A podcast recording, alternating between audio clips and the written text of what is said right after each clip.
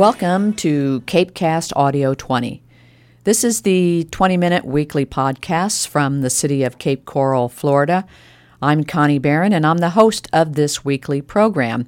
I have a special guest in studio today, and that guest is Vince Cummings. Vince, welcome to the program. Thank you, Connie. Glad to be here.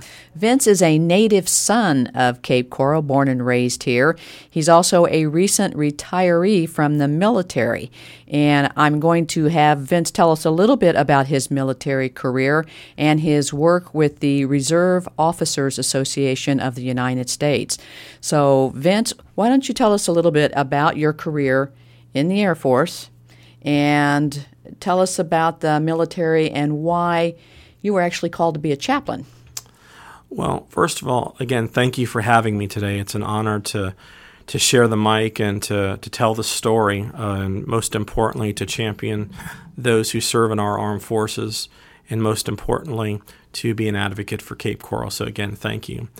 But I wanted to start off by saying that I was not born here. My parents moved here when I was four, but for the last 36 of the 40 years, I've always called Cape Coral my home, and I'm very proud of it. Mm-hmm.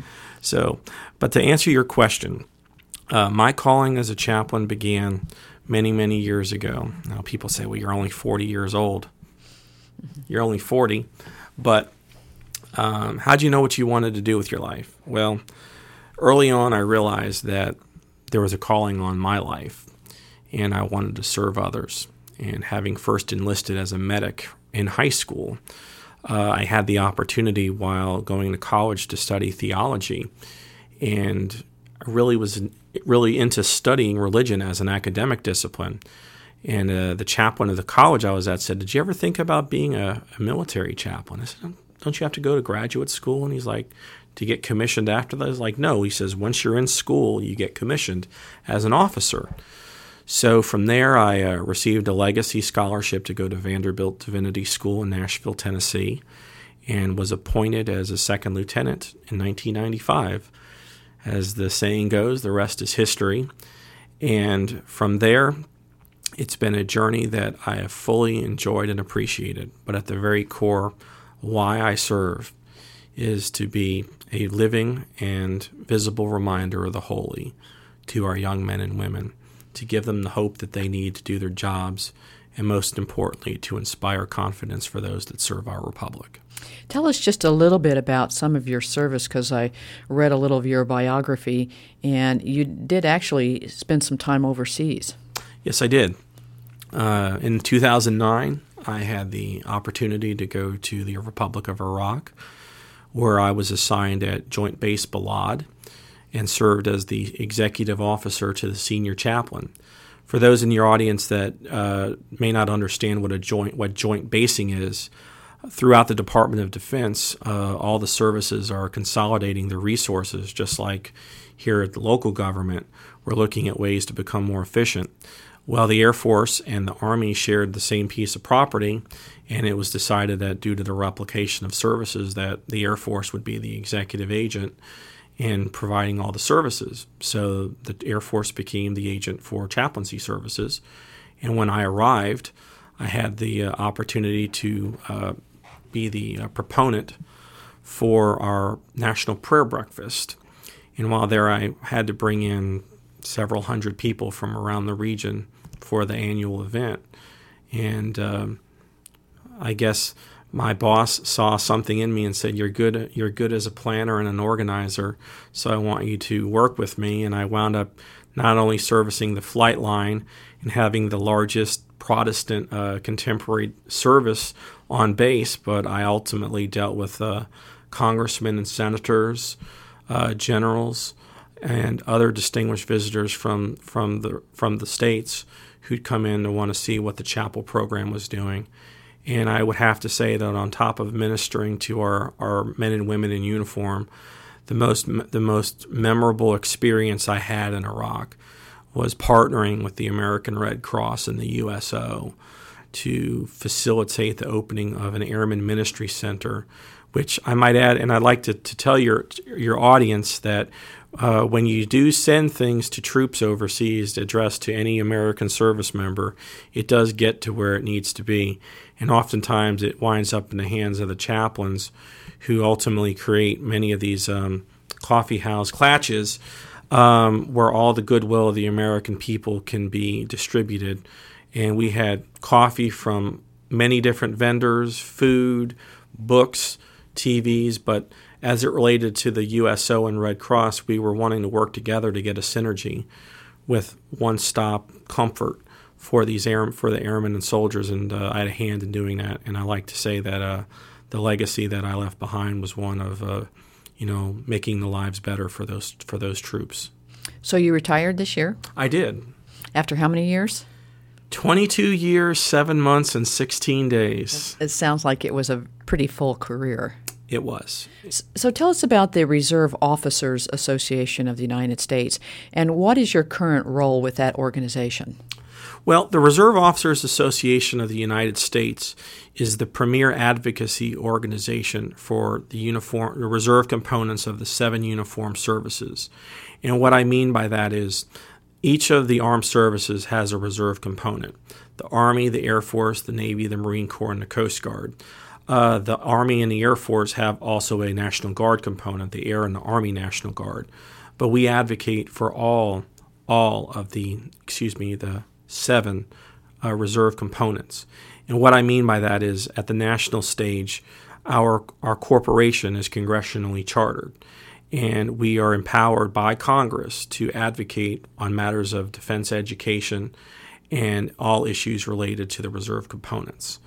Uh, in a national capacity, I was elected as the national chaplain in 2006. And here locally, I am the president of the Department of Florida, meaning that my jurisdiction is uh, commanding the organization within the state of Florida on behalf of all of our. I think we have over 10,000 members here in the state. That was was going to be my question. How many members do we have? Which is qu- quite a few. Yes. Is it one of the larger ones, the state of yes. Florida? Yes, we are we are number, I believe we're third in our organization as far as the component piece goes, and our national membership is over 60,000 people, service members. One of the reasons why I uh, invited you to be a guest this week is because we have a, a very important visitor coming to Cape Coral We next do. week, which uh, you are responsible for bringing to Cape Coral. Who is coming and why is he coming to Cape Coral? Well, uh, my term as president expires this month after one year, and it's been an honor and privilege to uh, to have the stick, as we say in the Air Force, of uh, leading the organization, and it's been a, a grueling one. Uh, for a volunteer job, I've worked probably worked harder there than I ever did earning a paycheck, but it's been very rewarding. And as part of our national convention, we are having Major General Robert Kasulke as our keynote speaker. Now, General Kasulke is also the national surgeon and elected, uh, well, appointed officer of ROA nationally, like I am as the chaplain, but he still is an actively serving reservist. And in that capacity, he is the commanding general of the Army Reserve Medical Command, which is a national Army command that's actually headquartered up in Pinellas County in Pinellas Park. So the general is a traditional reservist, like I was, has a practice in upstate New York, but is on active duty to the tune of hundreds of days a year, serving as a reservist, being a, a, a commanding general. Well, General Kasulke is coming to be our keynote speaker here April 28th for the banquet uh, address, but he's also coming early on April 26th to tour our new VA outpatient clinic and that $150 million investment that uh, the federal government has blessed us with. And he's also going to tour and see the, the land footprint for where the reserve center is going to go as well. And in his capacity as the commanding general of the A- Army Reserve MedCom, his rank status within the Army, the Army Medical Department, is within the top three to four uh, generals in Army medicine. So he is a mover and shaker in the, the world of Army medicine. Now, Major Kasulke, Major General Kasulke, is the um, second high ranking officer that we have um, invited to Cape Coral in the past year. Major General Keith Thurgood was here last year for the same purpose. What were some of General Thurgood's impressions of the city after he left last year? Because he's sort of followed the same itinerary, visiting some, some key areas of Cape Coral. And what were some of the impressions, at least he relayed, about the city of Cape Coral? Well, I've had a chance to visit with General Thurgood after his visit in Washington earlier this year, and he was very moved and uh, overjoyed with the support that was demonstrated by the people of Cape Coral in hosting a reserve center and he uh, was very interested in maybe buying some real estate here when in, in, the future. So everyone that's out there, good time to buy. It's a good time to buy, and that's right. what he was told. He received an aerial overview of the of the city provided by uh, sheriff by our Lee County Sheriff, Mr. Scott, as well as given a boat tour of the canal system and got an overview of the community.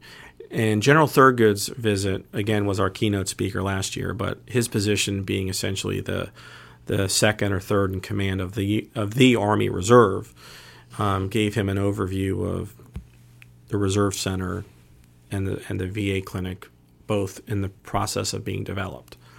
So he was able to get a strategic view of what's going on here.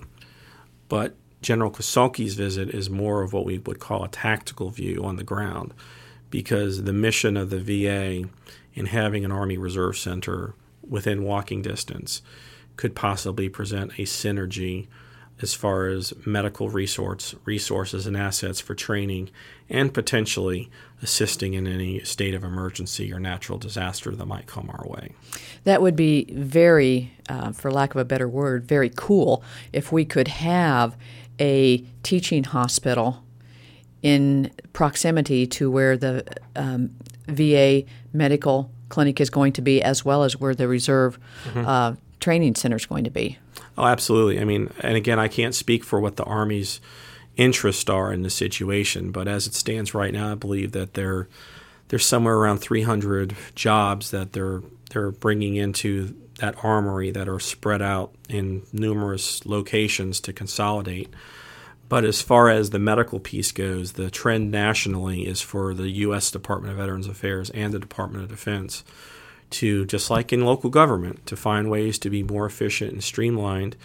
And the fact that you're going to have the sold the authorization there for an Army Reserve footprint, along with uh, a state of the art VA facility, is what many would consider to be an opportunity that would be too good to turn up, to turn to turn away. And that's why General Kasulke, in turn, not just coming to for be our keynoter, wants to see what's going on here on the ground. And there's a good possibility that he might be interested in wanting to do more since his headquarters is his national headquarters is not even a two hour drive from here. So it could end up being somewhat of a fact finding visit as well. Absolutely. So how is the city helping out with this uh, visit from general Kasulke? what is the role of some of our city staff well mayor sullivan has been very gracious in, la- in the last two years hosting our event uh, he's greeted our delegates on the Saturday morning. Uh, he attended our banquet last year, and he will do as well this year. Uh, many of the other council members came to the ba- will be at the banquet to mingle, not just with General Kasulke, but with many other uh, distinguished military veterans and colleagues of mine who are here seeing Cape Coral, many for the first time. But as far as the city's actual footprint of involvement goes, um, the the Office of Econ- the Economic Development Office has acted as more of the point of contact in putting together an itinerary that presents a, a, a snapshot of various dimensions of what our community has to offer. Because to the Army, um, like all the other reserve components, they want to know that their reserve centers and armories are in communities where they're going to be embraced and supported. Because I like to say that as a citizen warrior, you serve three times you serve your family, you serve your employer, and you serve in the reserves. And you need to have a balance. And so, oftentimes, without that community support, you're not going to be successful in accomplishing the mission. So, what Cape Coral has to offer is, I can say this confidently, is definitely what the Army wants for the future, just like the rest of the Department of Defense for their soldiers, sailors, airmen, and Marines. I know that because of your military background and your service in the in the reserves that you take a lot of pride in bringing these high-ranking officers to the city of Cape Coral. But for the just the general public here in Cape Coral, why do you think that their visits to Cape Coral help the city? Well, I can I can say that it in life as in anything, it doesn't hurt to have as many friends as possible. And just as friends in high places, high, friends in high places and in low places, mm-hmm. because you, you never know where people who want to be your champion and advocate might wind up someday. Mm-hmm. And so, with the excuse me, the the general officer we had last year, and with General Kasulke this year, who is also a, a vascular surgeon in civilian life, um, they in turn can spread the word about Cape Coral and saying this is a great place. This is an emerging area. The region is definitely one that is poised for growth. And as we develop Cape Coral and Lee County and Southwest Florida, it's institutions like the VA and the Army Reserve that help um, enhance and multiply the character and flavor of those communities by being a representation of um, of what's all that's good in our in our country today. Well, you've got the banquet scheduled for next Saturday on April the 28th. 28th. Who attends the banquet and why do you think it's an important event for the officers that do attend? Well, again, um, the banquet is the culmination of our convention. So, just like any other professional organization, uh, the early part of the rest of the meeting is all company business. You know, we're dealing with you know our finances, our resolutions, our dealing with uh, biz- the business in hand of, of any service or group. But the banquet is more of the social opportunity for all of us to get together and to mingle in, a, in another setting that honors our respective service cultures and traditions and in turn, we get to hear something that we haven't heard before at the um, keynote address. But as far as who can attend, anyone that's interested is more than welcome to come to the banquet. However, as with any organization, we have to cover our cost. So the cost of attendance at this point is only sixty dollars for the cover the meal charge at the resort at Marina Village but it would be a wonderful evening. It's a black tie affair, and uh, General Kasulke will be giving a presentation on the state of Army medicine, which is going to be a top shelf, uh, pres- a top shelf event. If someone wants to find out more information, who can they call, or where can they get that? I would direct everyone to uh, Audie Lewis in the, the economic your economic development office. He in turn can get out the flyer to that ind- respective individual, and they just need to send it to the chair of my host committee. But time is running short, so if anyone's interested, uh, uh, make sure you get in touch with Audie here in the near future. So it, it sounds like we've got some a great visit planned. What would you hope to, to have come out of this visit once uh, General Kasulke uh, wraps up and, and, and heads off for his home up north? Well, I would say in wrapping this up, you know, the coming out of it, this ends my term of office, and I can take pride in saying that as a native son, as you alluded to earlier, and being president of this organization, I raised the profile. I, w- I had the good opportunity to raise the profile of the city of Cape Coral to some prominent military leaders.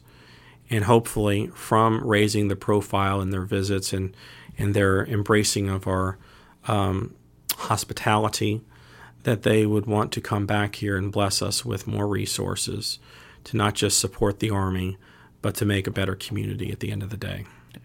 Well, Vince, I want to thank you for joining me today on Cape Cast Audio 20. My pleasure. And we also want to thank you for your service to uh, to this country in the military. And maybe we'll have you back sometime to talk about other topics. So Thanks for joining me. Absolutely. Thank you. Have a good week. This is Connie Barron. Take care.